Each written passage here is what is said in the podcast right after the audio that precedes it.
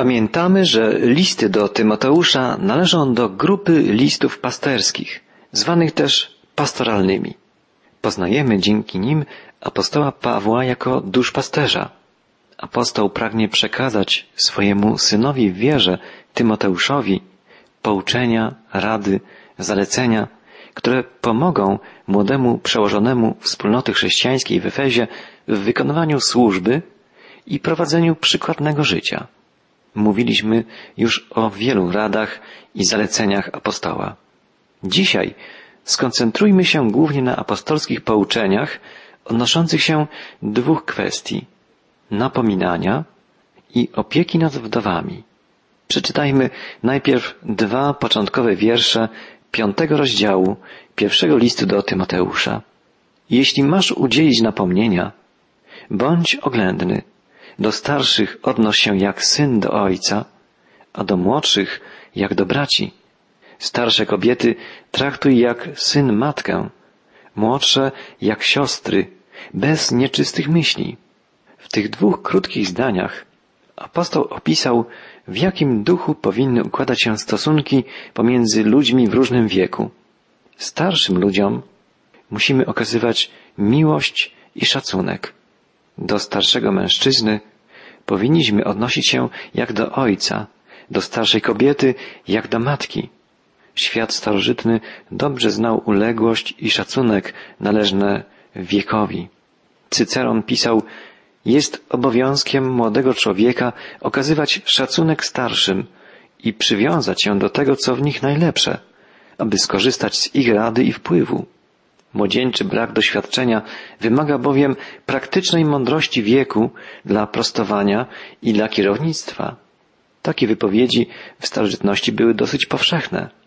Jedną z tragedii dzisiejszych czasów jest traktowanie starszego wieku przez młodych jako coś, co przynosi tylko zmartwienia i utrapienia. Znany zwrot francuski mówi, och, gdyby młodość miała wiedzę, a starszy wiek, gdyby miał siłę, ale tam, gdzie istnieje wzajemny szacunek, tam mądrość i doświadczenie wieku może współdziałać z siłą i entuzjazmem młodości dla dużej korzyści obu stron. Naszym rówieśnikom natomiast mamy okazywać braterskie uczucia. Młodszych mężczyzn mamy traktować jak braci. Kiedyś Arystoteles napisał, bracia i koledzy powinni korzystać z wolności wypowiadania się i wspólnego używania wszystkich rzeczy. Rówieśnikom należy się tolerancja i współudział. W naszym odnoszeniu się do drugiej płci powinniśmy zachować czystość. Arabowie posiadają specjalny zwrot na określenie człowieka z rycerskimi manierami. Nazywają go bratem dziewcząt. Powszechnie znany jest zwrot miłość platoniczna. Miłość nieplatoniczna powinna być zachowana dla jednej kobiety. Jest to okropne, gdy odnoszenie się do drugiej płci dominują sprawy fizyczne, a mężczyzna nie potrafi patrzeć na kobietę, nie myśląc o jej ciele. Apostoł wzywa Tymoteusza, by traktował starsze kobiety jak syn matkę, a młodsze jak siostry. Jest to możliwe we wspólnocie Chrystusowej. Połączeni miłością Jezusa mamy szansę, jak żadna inna społeczność ludzka, stworzyć wspólnotę braterstwa i jedności. Ale tylko wtedy, gdy poddajemy się nieustannemu procesowi oczyszczania i duchowego rozwoju. Kolejny środkowy urywek piątego rozdziału pierwszego listu do Tymoteusza poświęcony jest głównie zagadnieniu opieki nad wdowami. Mówi jednak także szerzej o obowiązkach rodzinnych chrześcijan. Od trzeciego wiersza czytamy Miej szacunek dla tych wdów, które z godnością noszą swoje wdowieństwo. Dzieci i wnuki wdów niech przede wszystkim uczą się wypełniać swoje obowiązki wobec rodziny i tak odwdzięczać się rodzicom i dziadkom, zgodnie z wolą Boga. Wdowy, które z godnością noszą swoje wdowieństwo i są zupełnie samotne, ufają tylko Bogu. W dzień i w nocy zwracają się do Niego z prośbami i modlitwą. Jeśli któraś na wszystko sobie pozwala, jest martwa za życia. Powinieneś wymagać od nich, by żyły nienagannie. Kto nie dba o swoich, zwłaszcza o rodzinę, sam zaprzecza temu, w co wierzy i jest gorszy od niewierzącego. Wczesny Kościół chrześcijański odziedziczył dobrą tradycję pracy charytatywnej, gdyż żaden inny naród nie dbał bardziej o swoich ubogich, biednych, o wdowy, sieroty, jak naród izraelski. Rady dotyczące opieki nad wdowami mogą dotyczyć dwóch grup kobiet. Z pewnością były wdowy, które owdowiały w naturalny sposób, przez śmierć swoich mężów. Ale w świecie pogańskim nie było rzadkością w niektórych okolicach posiadanie więcej niż jednej żony. Kiedy człowiek taki nawrócił się, nie mógł nadal żyć w wielożeństwie i musiał zdecydować, z którą żoną zamierza żyć. Oznaczało to odesłanie innych żon i pozostawienie ich w bardzo trudnej sytuacji. Możliwe, że traktowano takie kobiety jak wdowy, które pozostawały na utrzymaniu wspólnoty. Prawo żydowskie ustanawiało obowiązek zabezpieczenia egzystencji żon na wypadek owdowienia. I to już od czasu ślubu. Pierwszy urząd ustanowiony przez Kościół dotyczył właśnie opieki nad wdowami. Czytamy o tym w Księdze Dziejów Apostolskich w szóstym rozdziale. Diakoni mieli zająć się wdowami, mieli się nimi opiekować. Także u wczesnych pisarzy chrześcijańskich, na przykład u Ignacego Antiocheńskiego czytamy Niech wdowy nie będą zaniedbywane, bo Panu poruczone są one. W konstytucjach apostolskich czytamy takie słowa zachęcenia dla biskupów. Biskupie, zważaj na potrzebujących, zarówno wyciągając pomocną rękę, jak i zapewniając im utrzymanie jako włodarz Boży, rozdzielający ofiary każdemu z nich w odpowiednim czasie, wdowom, sierotom, pozbawionym przyjaciół i znoszącym utrapienia. W tej samej księdze, pochodzącej z wczesnych lat Kościoła, znajdujemy ciekawe i pełne sympatii upomnienie.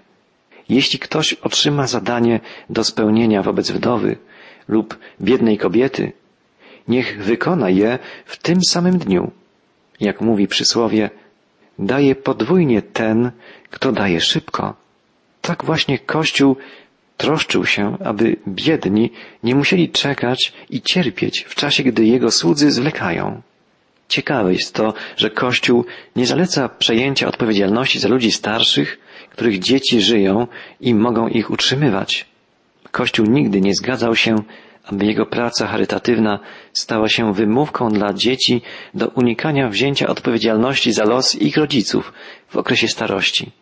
Dzieci powinny odwdzięczyć się rodzicom za wszystko, co otrzymały od nich w ciągu całego życia i powinny zapewnić im spokojną, godną starość.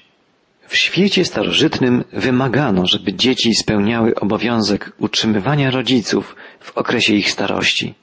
Poznajmy kilka wypowiedzi starożytnych myślicieli, które pozwolą nam rozważyć słowa apostoła Pawła w szerszym kontekście historycznym.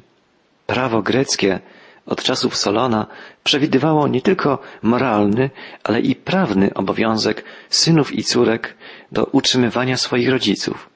Każdy, kto nie wypełniał takich obowiązków, pozbawiany był praw cywilnych. Filon pisał na temat przykazania czczenia rodziców tak. Kiedy stare bociany stają się niezdolne do lotu, pozostają w swych gniazdach, karmione przez swoje dzieci, które udają się do najodleglejszych zakątków dla zdobycia żywności dla nich. Dla Filona było jasne, że nawet wśród zwierząt uznaje się obowiązek wobec starych rodziców. O ileż bardziej powinno się uznawać je wśród ludzi. Arystoteles w etyce nikomachejskiej e, napisał tak. Przede wszystkim mamy pomagać rodzicom w sprawach wyżywienia, ponieważ im zawdzięczamy nasze wykarmienie i bardziej godne szacunku jest pomaganie pod tym względem autorom naszego istnienia niż sobie samym. Według Arystotelesa człowiek prędzej powinien sam umrzeć z głodu, niż pozwolić, aby głodowali jego rodzice.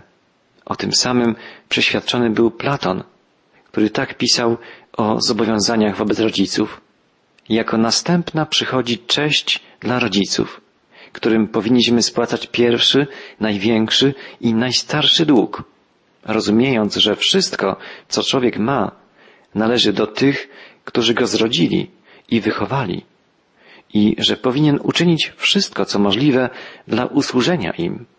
Po pierwsze, ze swojego majątku, następnie ze swojej osoby i swojej duszy, spłacając należne długi za ich opiekę i trud, jakimi otaczali go od dawna, w dniach jego dzieciństwa, teraz, kiedy jest zdolny do odpłacenia im w ich starości i skrajnej potrzebie.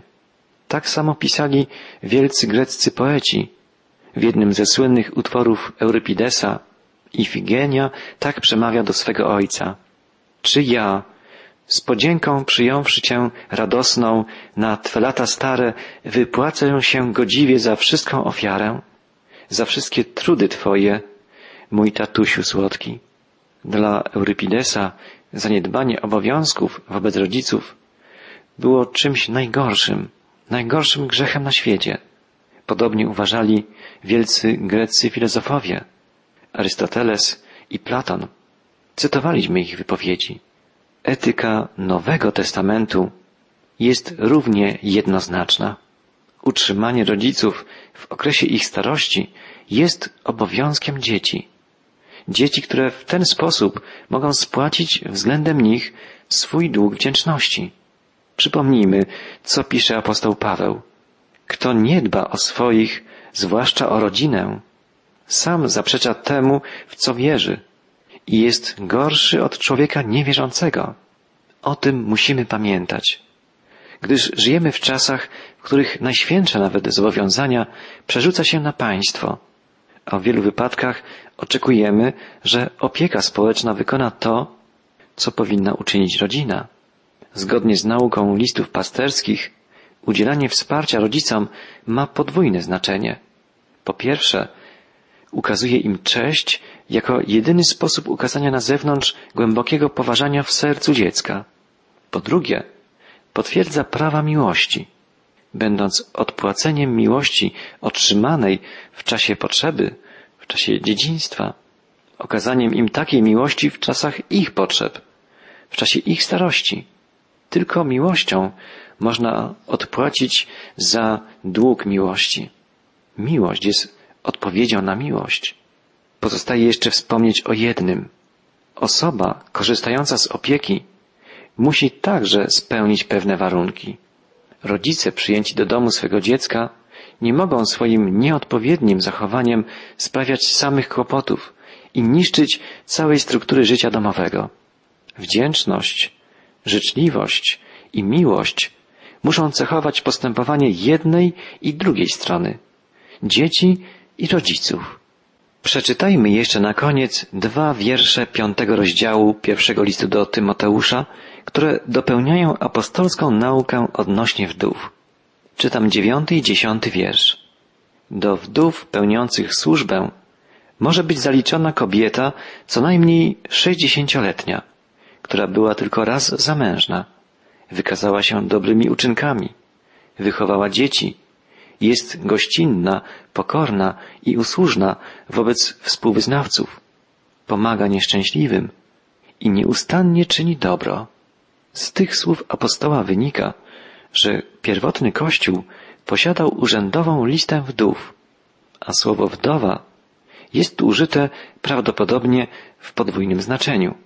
Po pierwsze odnosi się do starszych kobiet, które owdowiały, których życie było piękne i pożyteczne, ale chyba już wówczas, a z pewnością w późniejszych okresach pierwszego kościoła, istniał tak zwany urząd wdów w kościele, powołanych do szczególnych zadań. W konstytucjach apostolskich, mówiących o życiu i organizacji kościoła w trzecim wieku naszej ery, tak napisano.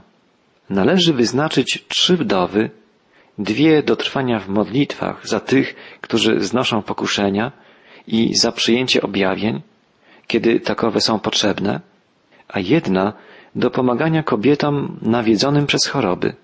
Ta musi być usłużna, dyskretna, mówiąca starszym wspólnoty, co jest potrzebne, niechciwa, nieoddana zamiłowaniu do wina, aby była zawsze trzeźwa i sposobna do posług w nocy i do innych uczynków miłości.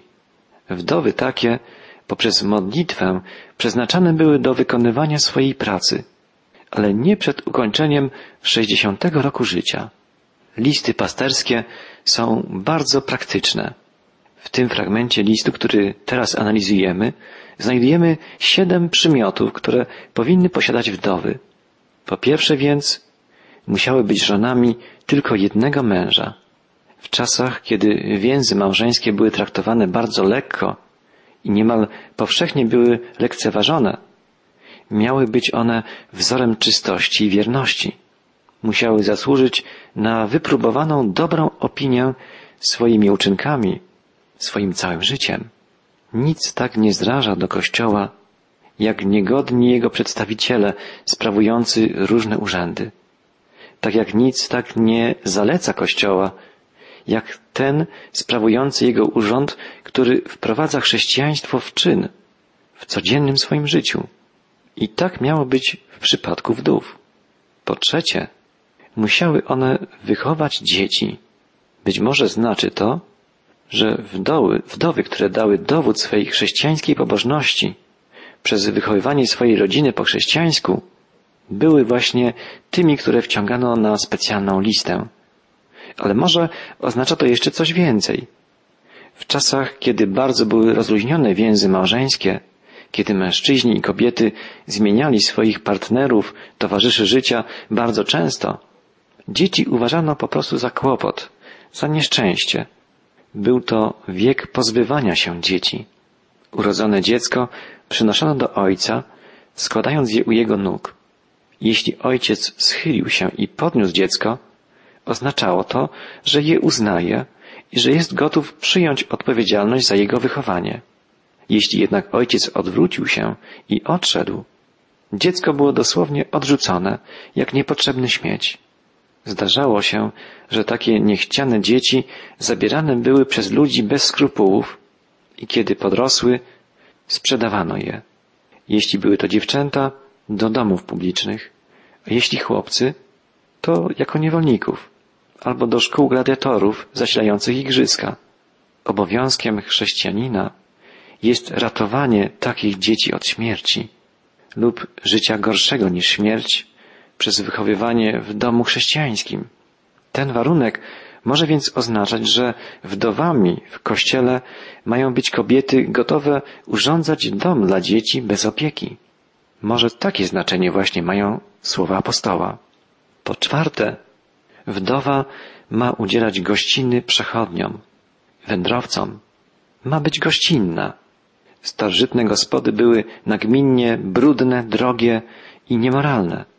Ci, którzy otwierali swoje domy podróżnym lub przybyszom w obcym mieście, albo młodym ludziom, których praca lub studia zaprowadziły daleko od domu, wykonywali więc najwartościowszą służbę dla społeczeństwa. Otwarte drzwi domów chrześcijańskich są zawsze czymś bardzo cennym. Także dzisiaj. I po piąte, wdowa miała umywać świętym nogi. Tak dosłownie pisze apostoł. Nie musimy oczywiście brać tego polecenia dosłownie, chociaż dosłowne znaczenie być może również wchodziło w rachubę w tamtych czasach. Umywanie nóg gościom było właściwie zadaniem niewolnika. Była to najbardziej czarna robota.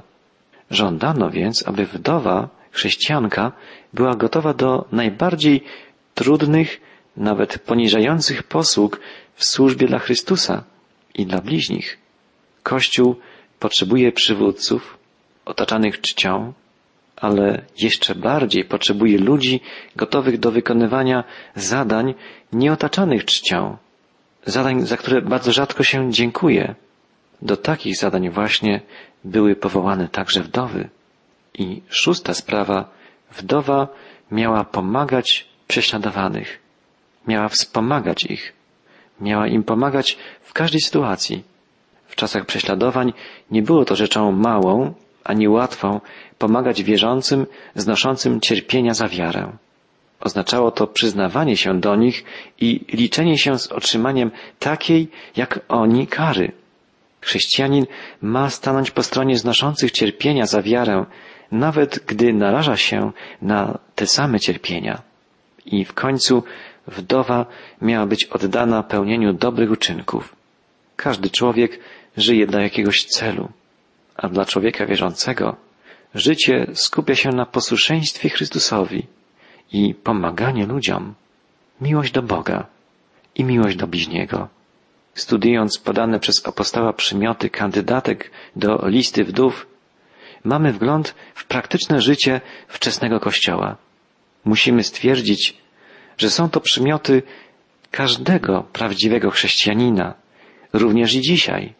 Przecież chrześcijaństwo to coś całkiem przeciwstawnego do egoizmu, do znieczulicy i apatii, które tak tragicznie niszczą właściwe relacje międzyludzkie.